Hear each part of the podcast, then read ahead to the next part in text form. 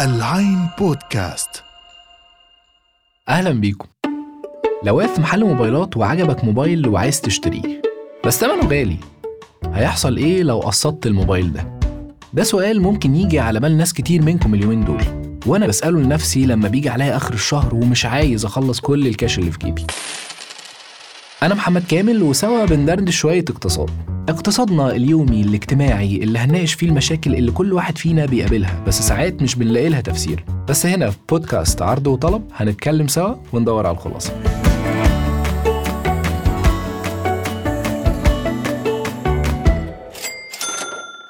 خلينا نرجع لموضوعنا. من أول ما بدأنا نحس بموجة ارتفاع الأسعار والتضخم من بعد أحداث كتير كان أهمها الحرب في أوروبا وكل الناس بقوا محللين اقتصاديين.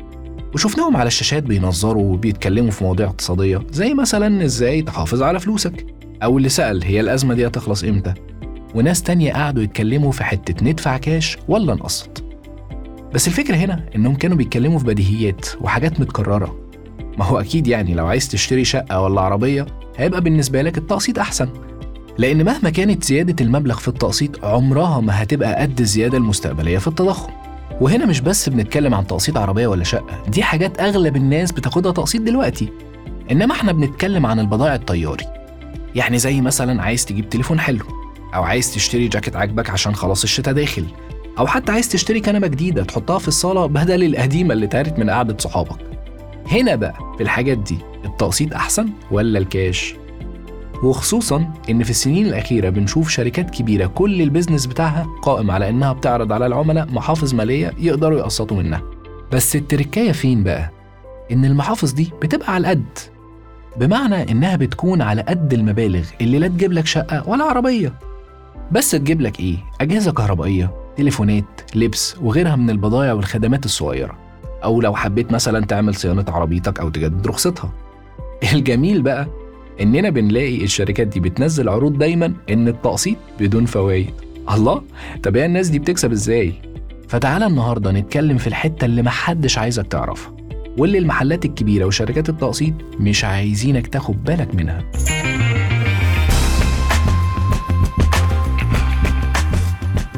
تعالى أقول لك سر. في قاعدة كده متداولة بين البياعين وال sales في المحلات وال stores الكبيرة. بينهم وبين بعض يعني. بتقول إيه؟ إن اللي هيدخل المحل ويقلب في البضاعة ويسأل آه دي بكام؟ آه ودي بكام؟ أنت اسأله الأول. هو حضرتك هتدفع كاش ولا credit لو قال لك كاش ما تنهدش معاه لأنه هيتعبك واحتمال يلففك المحل كله وما يشتريش في الآخر. أما لو قال لك قسط فأنت كبياع جالك لقطة وتقدر تخليه يشتري بدل الحاجة. اتنين وتلاتة وفوقهم كماليات كمان. إيه ده؟ طب ليه؟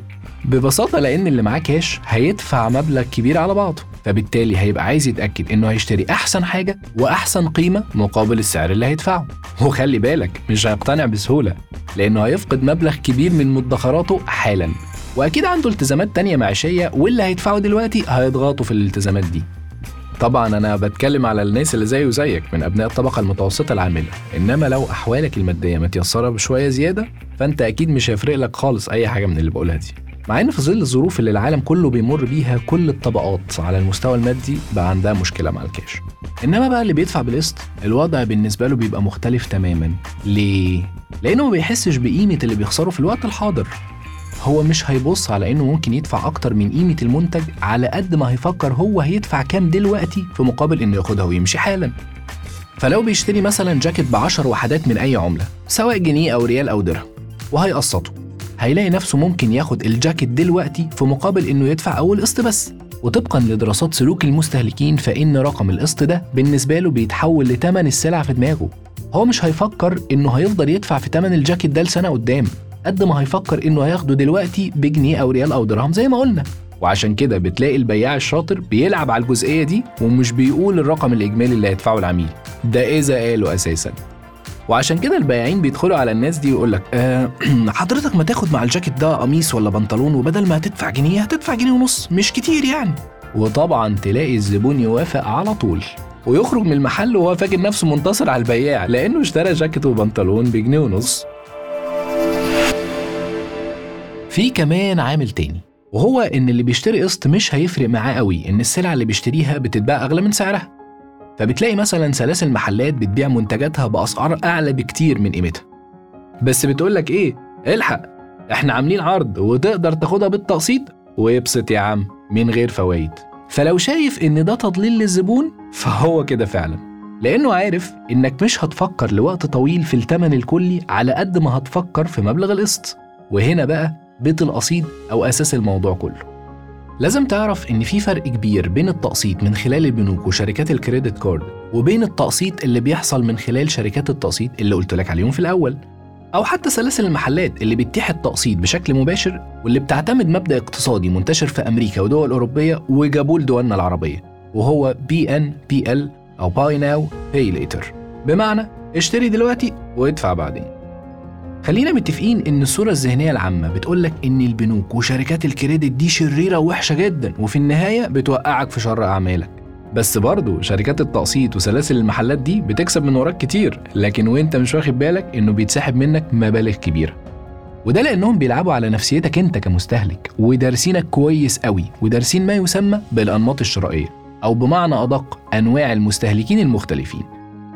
بل وأحيانا بتلاقي شركات التقسيط اللي بتشتغل بمبدأ بي ان بي ال اللي كلمتك عنه بتاخد نسبة فايدة من 2 ل 8% من ثمن المنتج نفسه. ودي بتبقى نسبة عالية جدا وأعلى من شركات الكريدت. ده غير بقى شوية مصاريف إدارية على شوية تكاليف مبدئية. هي بتبان بسيطة في الأول بس بتجمع مبالغ محترمة في الآخر. وخصوصا إنهم بيشتغلوا على المنتجات الصغيرة فبالتالي عددها أكبر. على خلاف شركات الكريدت كارد اللي ممكن تحتاجها المرة واحدة أو اتنين بالكتير لما تشتري حاجة بمبلغ كبير. وكمان جزء كبير من مكاسب شركات التقسيط دي بيبقى ناتج من إنهم معتمدين إنك هتغلط هتغلط. ما أنت دماغك مش دفتر. أصل أنت لما تستخدم المحفظة دي علشان تشتري منتجات كتير من البضائع الصغيرة أكيد هتنسى وتتلخبط في مواعيد الأقساط وكمياتها. ولما يفوت عليك ميعاد السداد يا حلو هتلاقي غرامة صغيرة. هي مش هتضايقك قوي بس برضه هتتراكم في الآخر وهم اللي بيكسبوا من وراها. وفي دراسة حديثة من مؤسسة LendingTree بتقول إن 42% من الأمريكان اللي بيتعاملوا مع شركات التقسيط فوتوا ميعاد سداد قسط على الأقل مرة واحدة. ولذلك نقدر نقول إن الشركات دي بتحب جدا العميل الغير ملتزم في السداد واللي بينسى كتير لأنها بتكسب من وراه أكتر من العملاء والزباين الملتزمين بدفع أقساطهم في مواعيدها. وعلشان كده وأنت بتشتري وفرحان افتكر انت هتفضل تدفع في المنتج ده قد إيه وايه اللي بيتسحب من حسابك وانت مش واخد بالك. بس كده دي كانت دردشتنا النهارده. ما تنسوش تسمعونا على موقعنا العين dot com slash podcast وعلى مختلف المنصات Apple Podcast Spotify Google Deezer أنغامي و SoundCloud كنت معاكم محمد كامل. أشوفكم قريب.